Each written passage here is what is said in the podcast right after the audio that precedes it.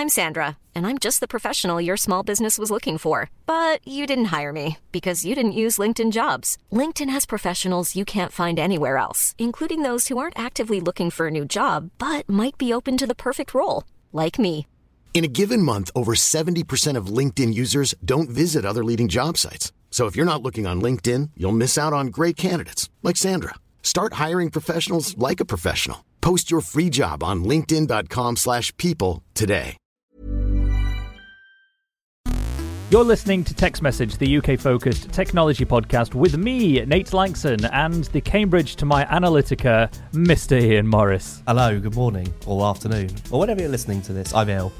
It's Ian unfortunately has got the actual flu and has made a Herculean effort to drag himself from his bed in front of his computer to uh, to help discuss some uh, tech news this week. And this show is, of course, brought to you by you. Thank you to our patrons supporting us every week at patreon.com forward slash UK Tech. If you're a patron, this is your extended ad free version of this week's show. You're not yet a patron but would like to get our ad free versions, our extended cut with extra stories, live streaming access, and of course, access to our 24 7 Discord members club, which is a lot of fun to hang out with in through the week. Head to patreon.com forward slash UK Tech.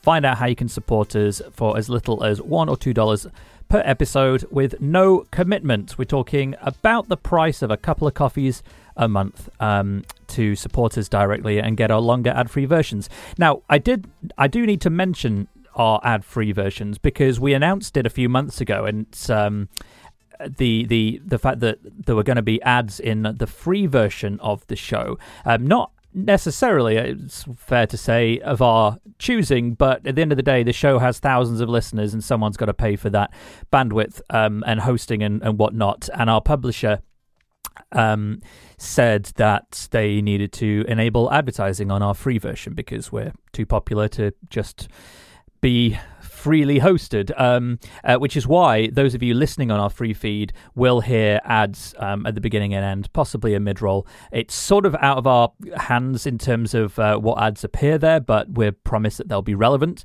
Um, but we did have somebody tweet us this week, uh, which I read as quite an angry tweet because it had three ex- uh, question marks at the end of it about what's happening with the adverts now appearing in your show. Uh, asked, Do we even get these if you're a Patreon member? No, you don't. The ads are only in the free version. The Patreon version, you're supporting us um, directly, and so there are no ads and the show's longer. And, I didn't read uh, that as particularly angry, to be honest. I think that sometimes people are just confused because we've always made such a fuss about it being ad free. Um, excuse me.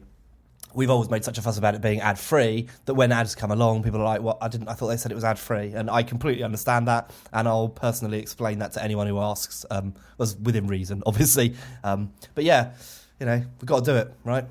Unfortunately, yes, we, we do, and, and we don't we don't really mind because at the end of the day, the show is popular, and, and somebody is footing the bill for it. Um, Yeah.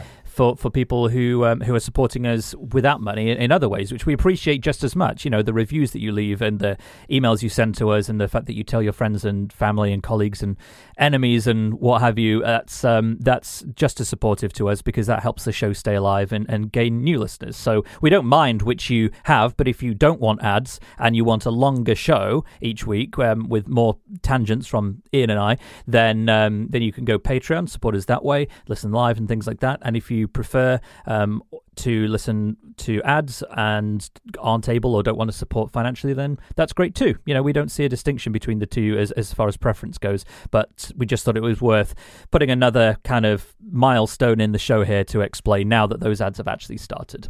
So, uh, and also we should point out those ads aren't endorsements at all. We have nothing to do with what ads appear there. That's all done by a sales team. It's taken care of.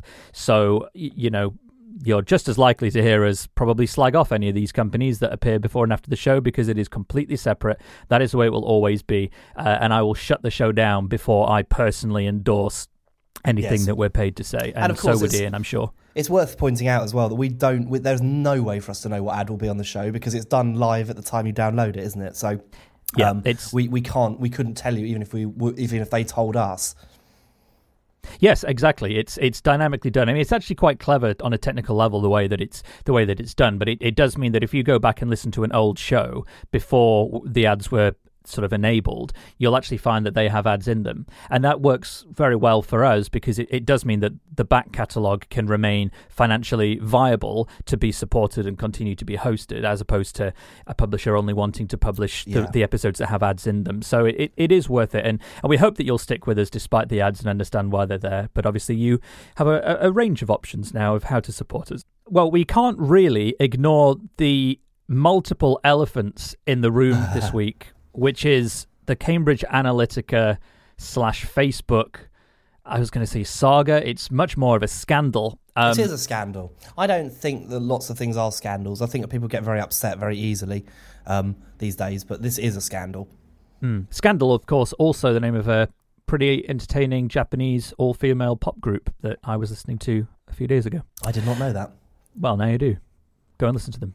Now, we aren't going to go into gigantic detail about the story as a whole because it has been done to death over this week.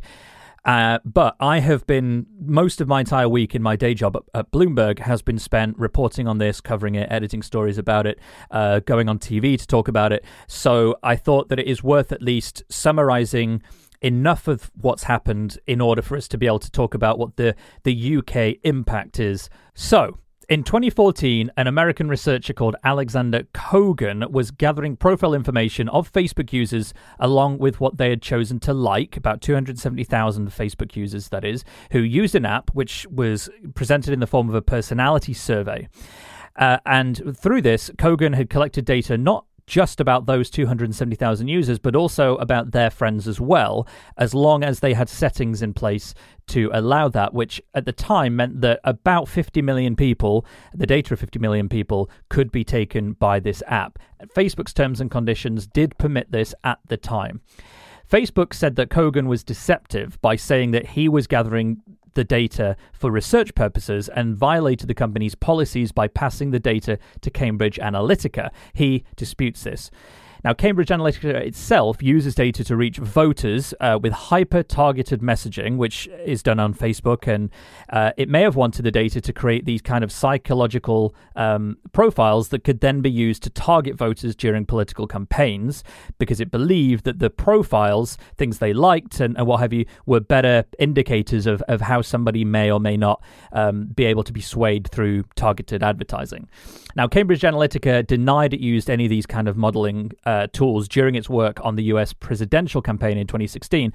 But a bigger issue here uh, at home is that we have laws to ban the sale of personal data without consent. And that's part of the big problem here that this data was sold. Now, Facebook CEO Mark Zuckerberg has said that the company would inform every user that may have had their personal data compromised. And he did this as part of an apology this week. He also pledged to investigate whether Cambridge Analytica still holds information it obtained from the third party app creator, which Cambridge Analytica has permitted to happen, uh, and broaden the probe into whether other developers may have broken Facebook's rules.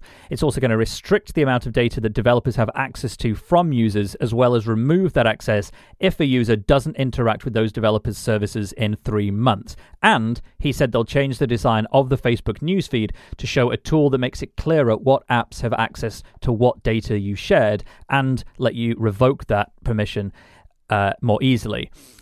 But Zuckerberg and the company were, were criticized quite heavily for staying silent on the issue for several days before revealing its views. All the while, the media globally was demanding answers and politicians were demanding hearings. Um, and the company had largely, in its uh, in its apology letter, pointed the finger at outside entities um, for much of the problem and cited the the the researcher who initially scraped this data um, quite heavily throughout this apology.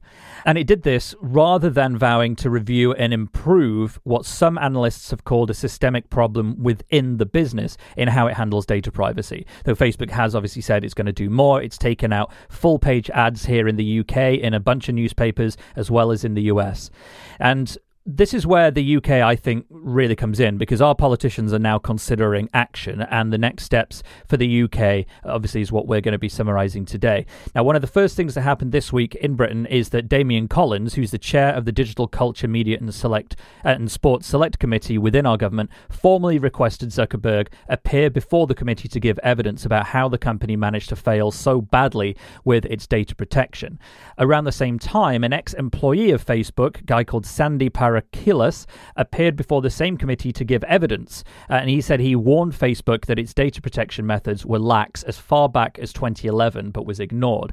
And as a related note, actually, just today of recording, the Sunday Telegraph um, has published a report that said that Facebook was also warned that its users were at risk um, two years before the data of these people were accessed um, by the European regulator, which had cautioned it um, for failing to ensure that, that data was protected when being passed to third party developers. That's something that only came out a few hours ago earlier today.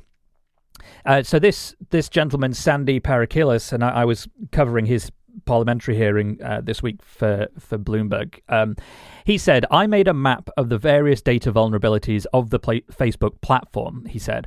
Uh, he also said, "I included lists of bad actors and potential bad actors, and said, here's some of the things these people could be doing, and here's what's at risk." He was then asked by the committee if any of those executives were still at the company, the ones that he'd warned, and he said that they were, but he declined to name them in public. He did say he would follow up, though, with the committee with those names.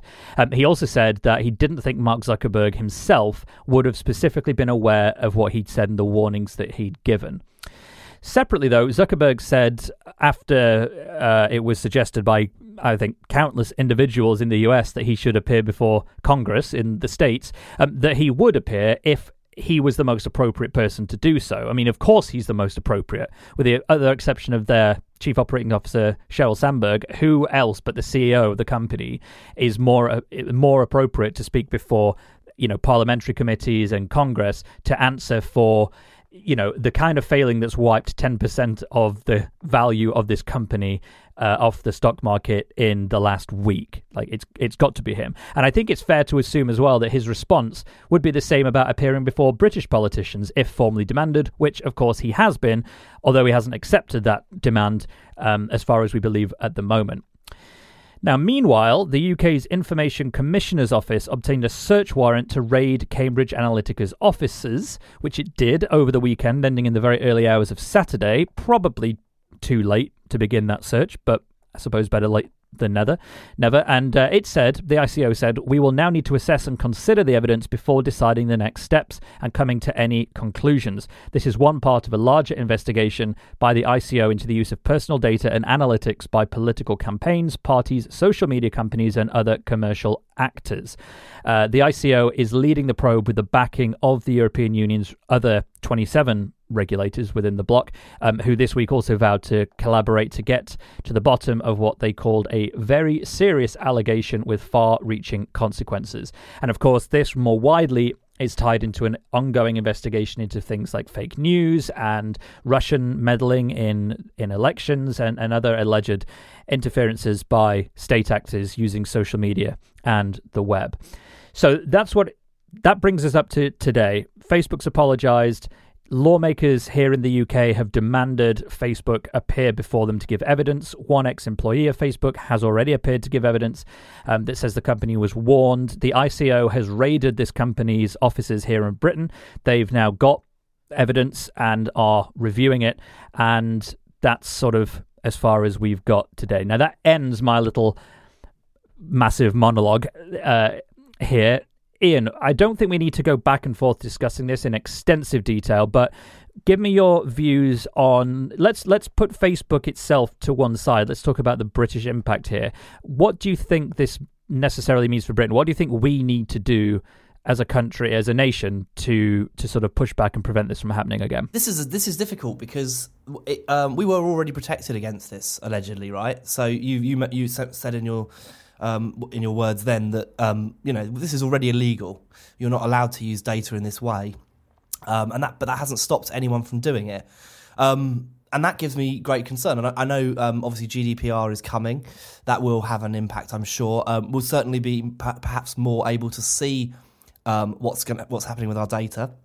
Um, but I know that you can actually do a, a, a request from Cambridge Analytica uh, to find out what they hold on you, but you have to pay ten pounds. Now that immediately puts that outside of the pockets of some people. Um, you know, Facebook is essentially a free service.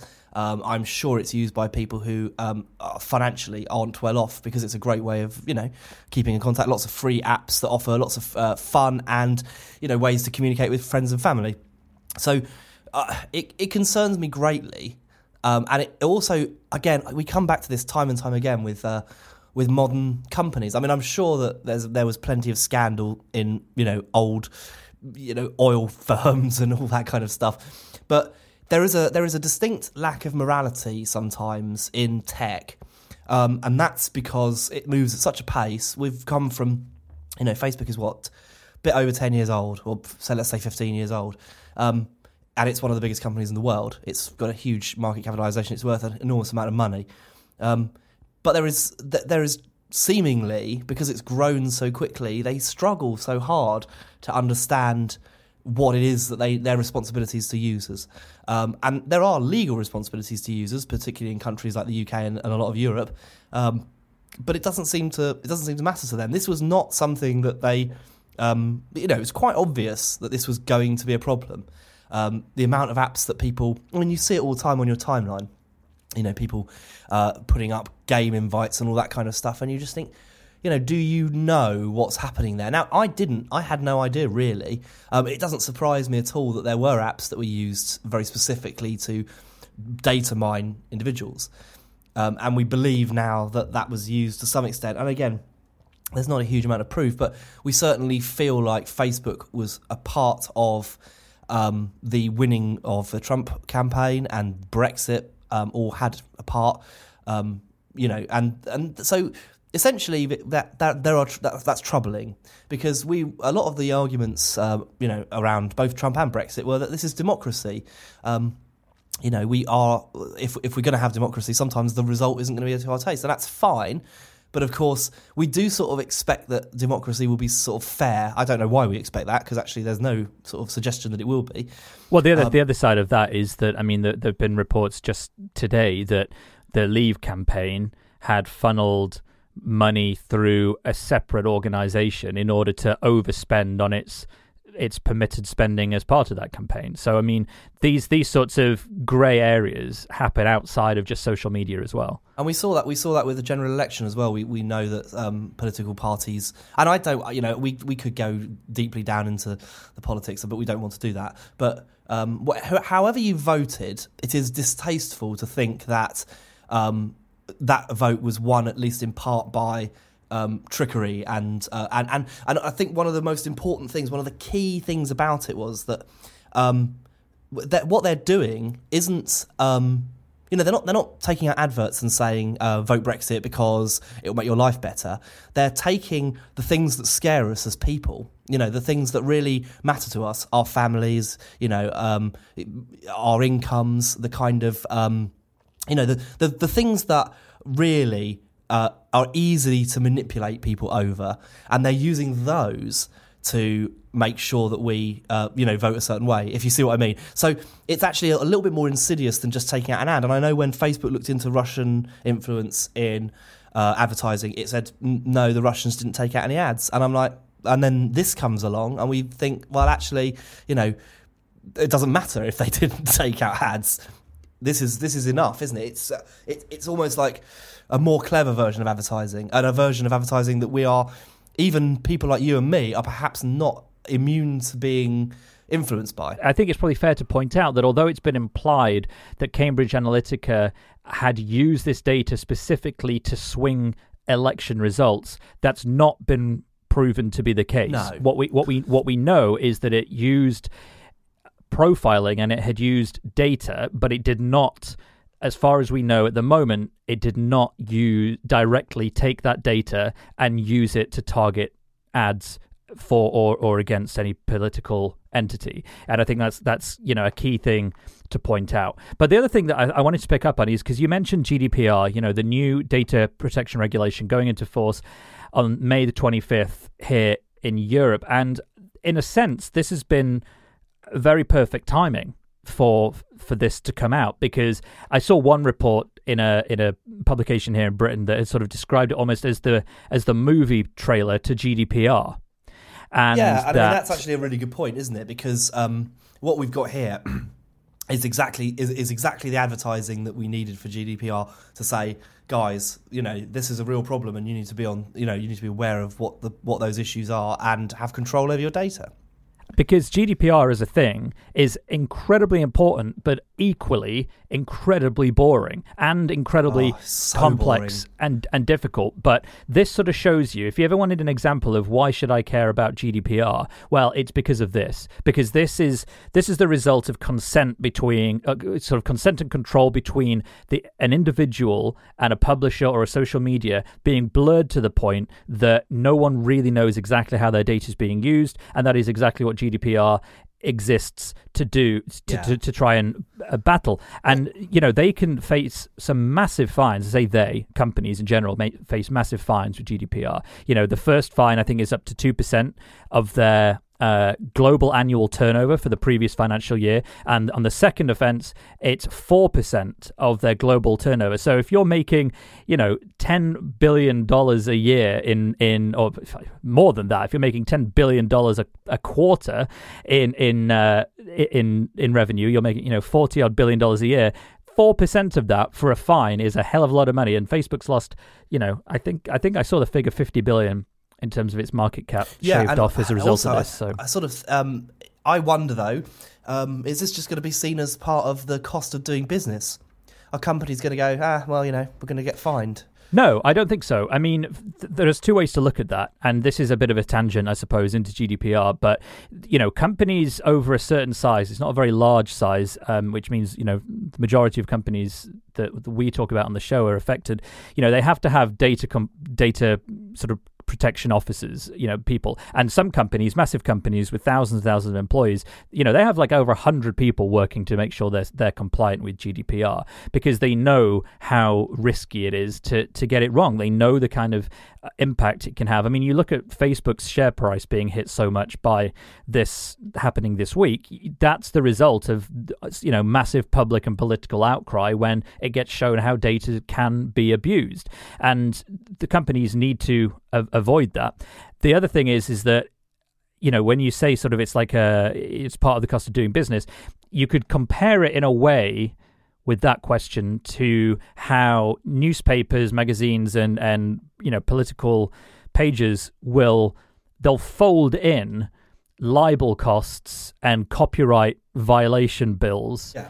because it's cheaper and faster for them to run something that gets them in trouble and then pay a fine for getting in trouble and and more places than you might think do it like that especially with with photography as well you know sort of stuff is nicked and then paid for afterwards because it's it's you know they'll get more sales by using it and it's it's happens kind to me of all the time. I mean, not not quite to that extent, but I have images stolen um, all the time. I've uh, turned it into a source of income. But if you have any views on what's been happening with Cambridge Analytica, Facebook, GDPR, of course, you are very welcome to send in your thoughts and insights or questions as well to hello at techpodcast.uk. We're going to be keeping our eye on this over the coming weeks, of course. I'm basically neck deep in reporting on it anyway at Bloomberg. So if you do have any thoughts or ideas um, for questions that we could be answering on the show, please do let us know.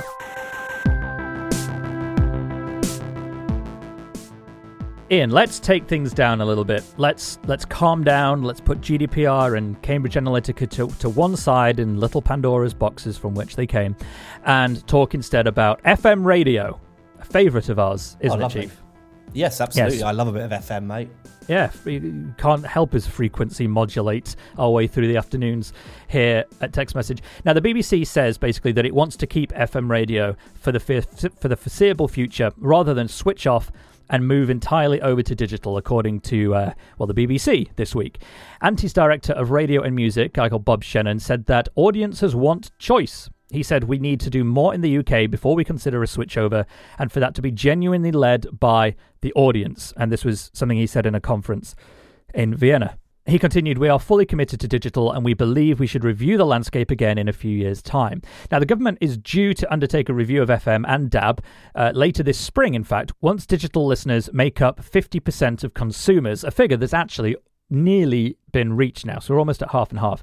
Uh, the one big advantage of DAB, of course, is that there's actually a lot more space for stations because it takes less uh, data as, as, part of the spectrum in order to to send stuff out uh, than FM does, which is massively overcrowded at the moment. Uh, yeah. But DAB obviously is um, is still patchy in some areas. It's not brilliant uh, on all roads in all parts of the UK because oh, got hills. terrible in built up areas, like or you know very um, with high buildings. My goodness, um, and it's just, it just reminds you about how good FM is really. Yeah, exactly. And we, you know, car radio is one of the the the best ways to experience the benefit of an FM radio versus DAB because you know it's simple, it doesn't take much power, and and it even if the signal cuts out a bit, it's still listenable to. Whereas when DAB starts getting interference, you really do hear it a lot more significantly than the FM equivalent. But this all said, I haven't used FM radio in a very, very long time. I, I listen to streams online. I like listening to Japanese radio. Actually, um, yes, it's it's quite a fun thing to. And also, I'll say this right. So I've got this. Uh, I've got this wonderful Naim system that I use um, for my. You know, it, it, does all the audio for my PC, um, and it has built into it high resolution audio um, from the BBC. So you know, BBC has those HLS Apple streams. oh, the high quality ones. Yeah, yeah. so they're 320 kilobits per second AAC. So they they sound phenomenal. They do, um, yeah. And you know, and so I obviously from from a DAB perspective, this was always the problem. DAB was it was never bad, but the quality of it um, was was an issue. It's not as good as FM. And the problem is, it will never be because there's nothing really they can do to improve the standard.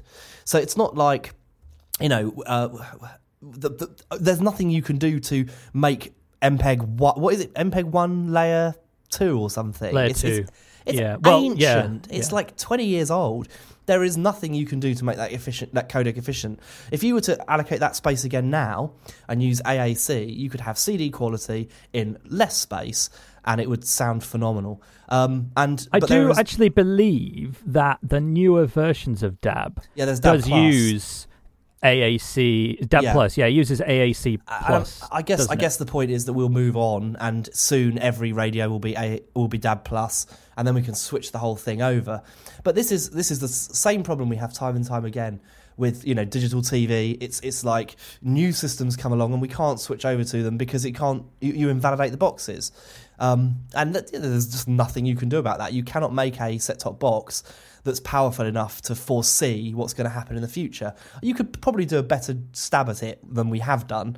Like we knew H265 was coming for a really long time, so we perhaps could have built boxes that would have allowed H265, that would have allowed HD boxes to do 4K, say. Um, but ultimately it's a pipe dream. It's never going to happen. And I think it's honestly, I think it's a bit like quitting smoking, as in how the government's trying to phase it out. Is that you have to do it in slow, baby steps and you have to move some people on and it, and it'll phase out over quite a long period of time. I mean, we're already at the 50-50 part point for DAB and, and FM and a lot of people use digital uh, you know use streaming. I mean this is like this is uh, what stephen and, and richard have been saying in, in the discord while i've been recording.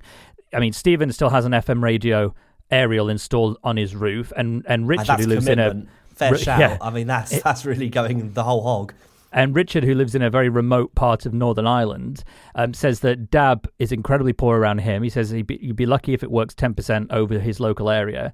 And so a lot of them have to listen using an app and mobile data to listen to their digital only stations. Yeah, and also, I mean, we've we've spoken. At, we've, I, I don't know about you. I've spoken at great length to Richard about the, the quality of internet access in the area as well. And you know, it it, it basically ties you up, doesn't it? You know, you, you're in a position where you've got no options other than FM because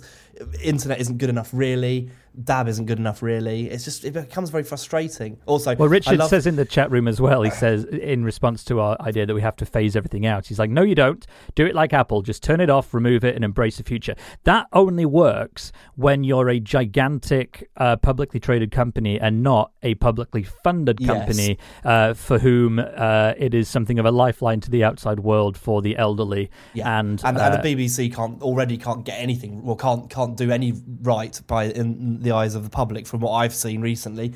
Um, so this is just another thing that they can't misstep on, really.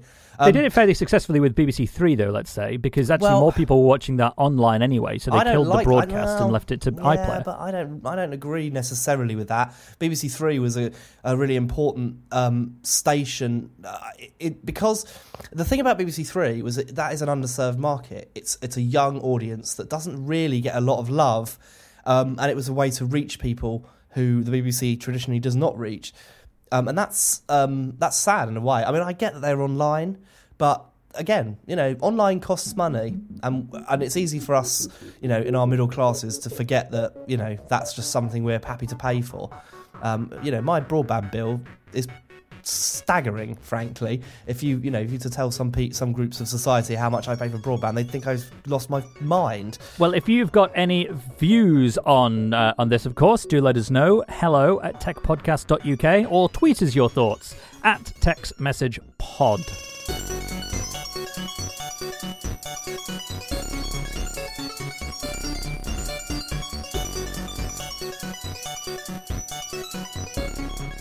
Well, lastly, before we finish up, we wanted to touch on the fact that Britain is still going to push ahead with tests of self driving cars on public roads despite mounting public concern over safety after a pedestrian was very sadly killed by one in the US. And this is according to The Guardian this week. The country's biggest car maker, that's Jaguar Land Rover, has been experimenting with autonomous cars on roads in the Midlands and is set to demonstrate more of the car's features, including an emergency braking, uh, braking warning system on streets this week. Uh, as well as this, government uh, backed trials using small autonomous vehicles in South London are due to end on Friday, or were uh, did end on Friday, uh, with organisers reporting widespread public unease about the implications for road safety and cybersecurity, according to the paper.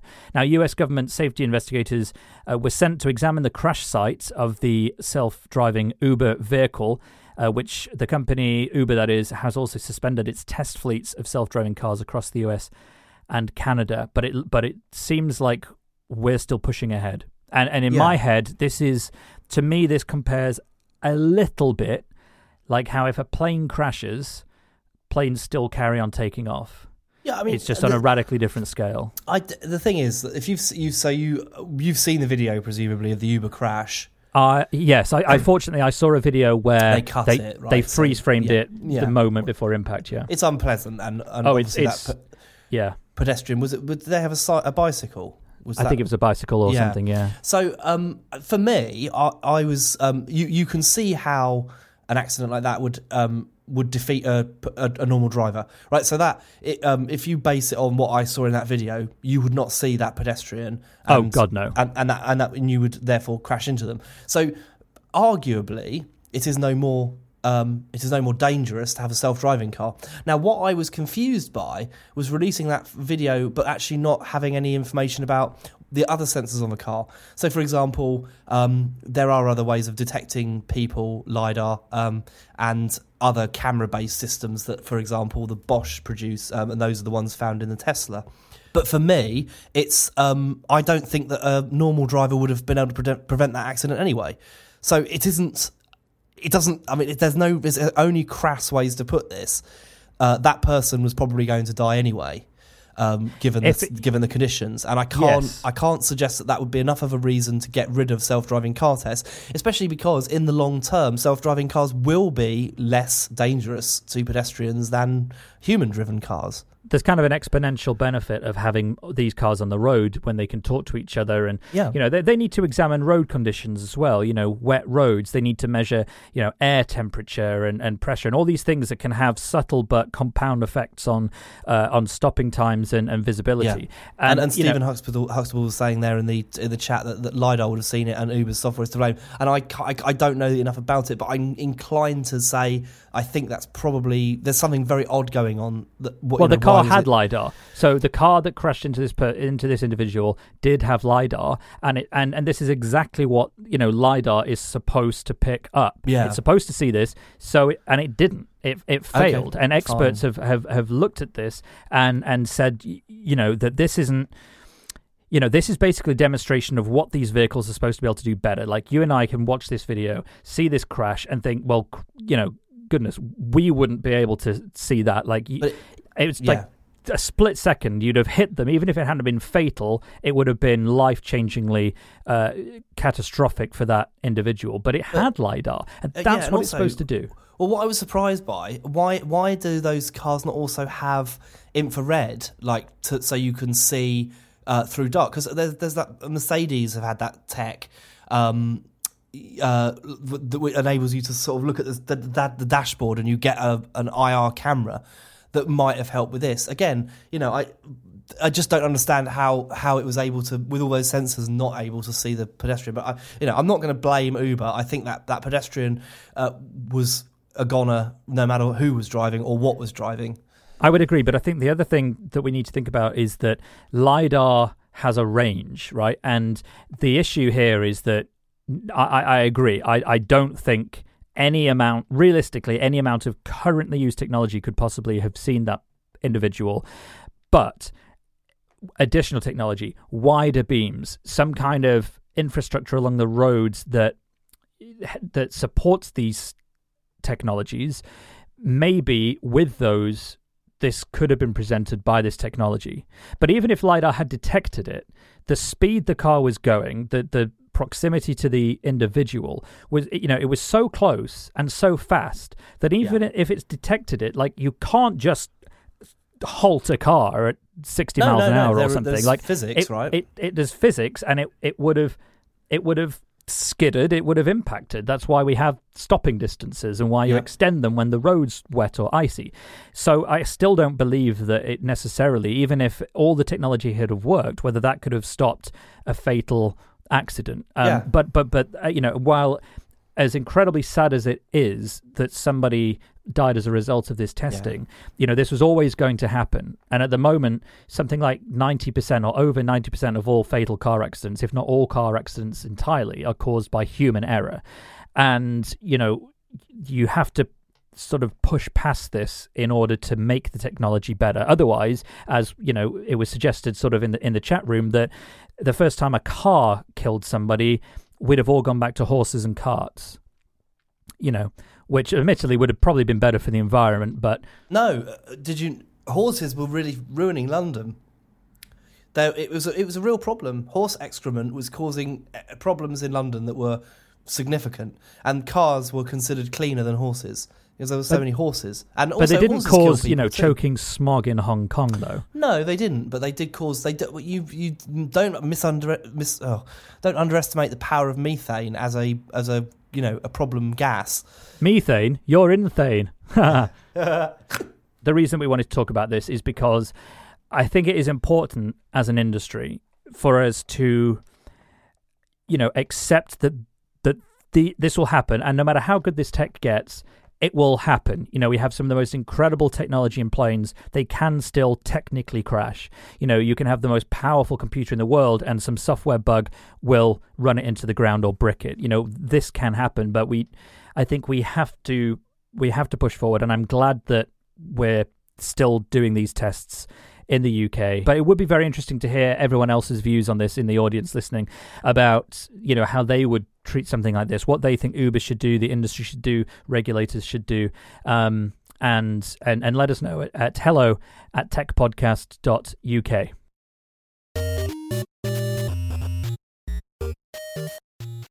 Well, we had one email come in over the last few days. Been a little bit quiet, I think, because we've had uh, a bit of disruption over the last few weeks. What with my honeymoon and um, Ian's sickness and, and various other things. So um, we got one here, interesting one. It was uh, headlined, uh, subject lined with the word porn, and it comes from Tom.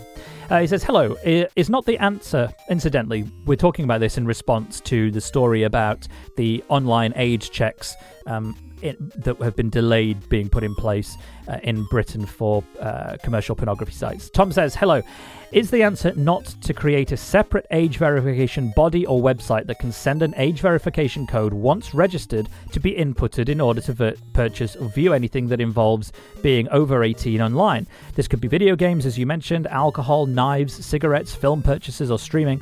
I'm thinking of something similar to the code you get sent on your Apple products for verification or banking codes. So he's referring to the, the two factor authentication there, um, which, which is wider than, than just Apple, of course.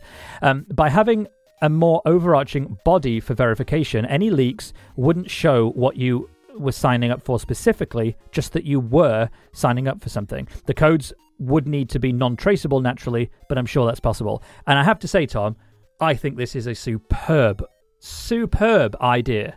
Absolutely superb. Genuinely, I think it should be pitched as a way around this because it removes a huge part of the problem of having to enter personally identifiable details into a website that you don't necessarily want being able to track you or you know by accident leak. You know if, if all porn sites had to be commercially verified by you know some sign up or credit card details I, I think a lot of people would avoid signing up. And that was the subject of our discussion um, last last uh, last week.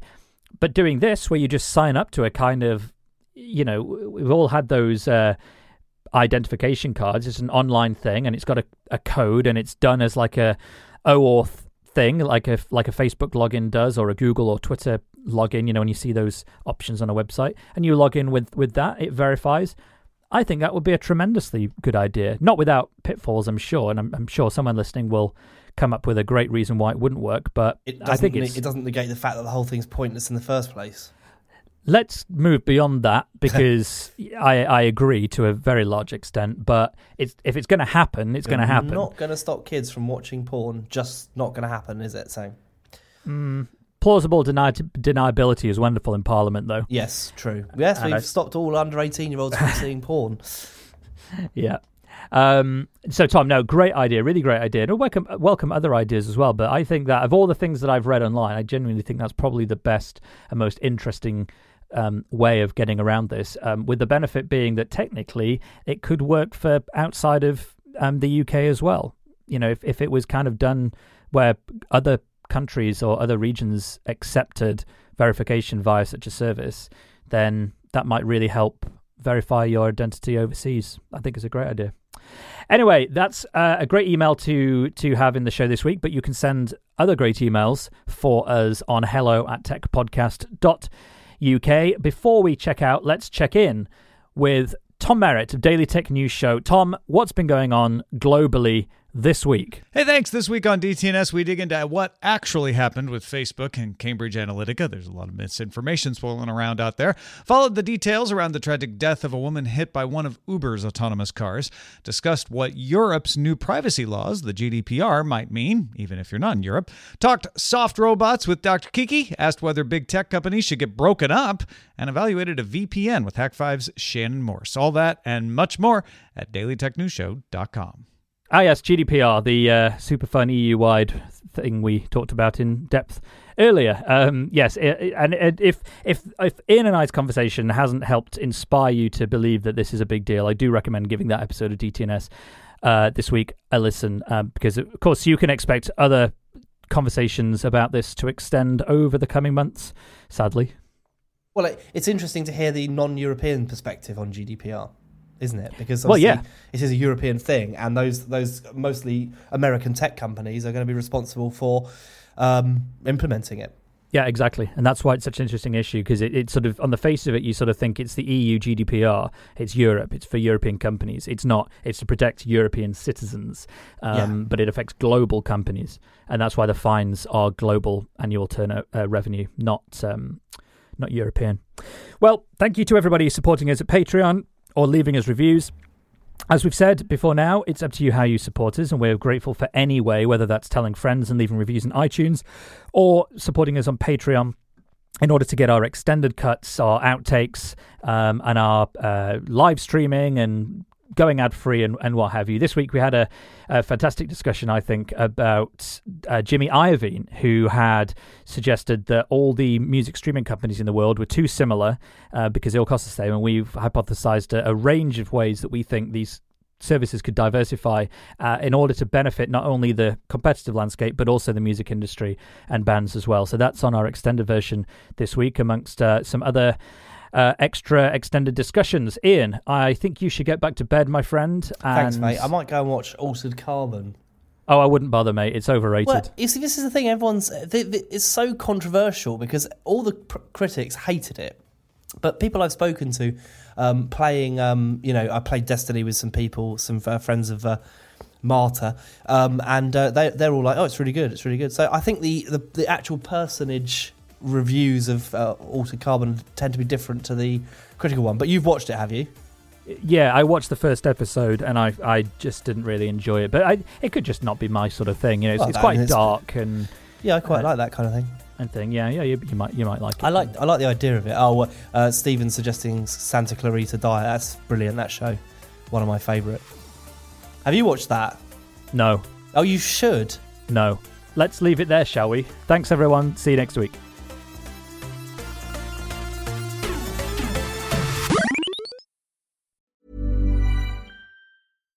Hi, I'm Daniel, founder of Pretty Litter. Cats and cat owners deserve better than any old fashioned litter. That's why I teamed up with scientists and veterinarians to create Pretty Litter. Its innovative crystal formula has superior odor control and weighs up to 80% less than clay litter.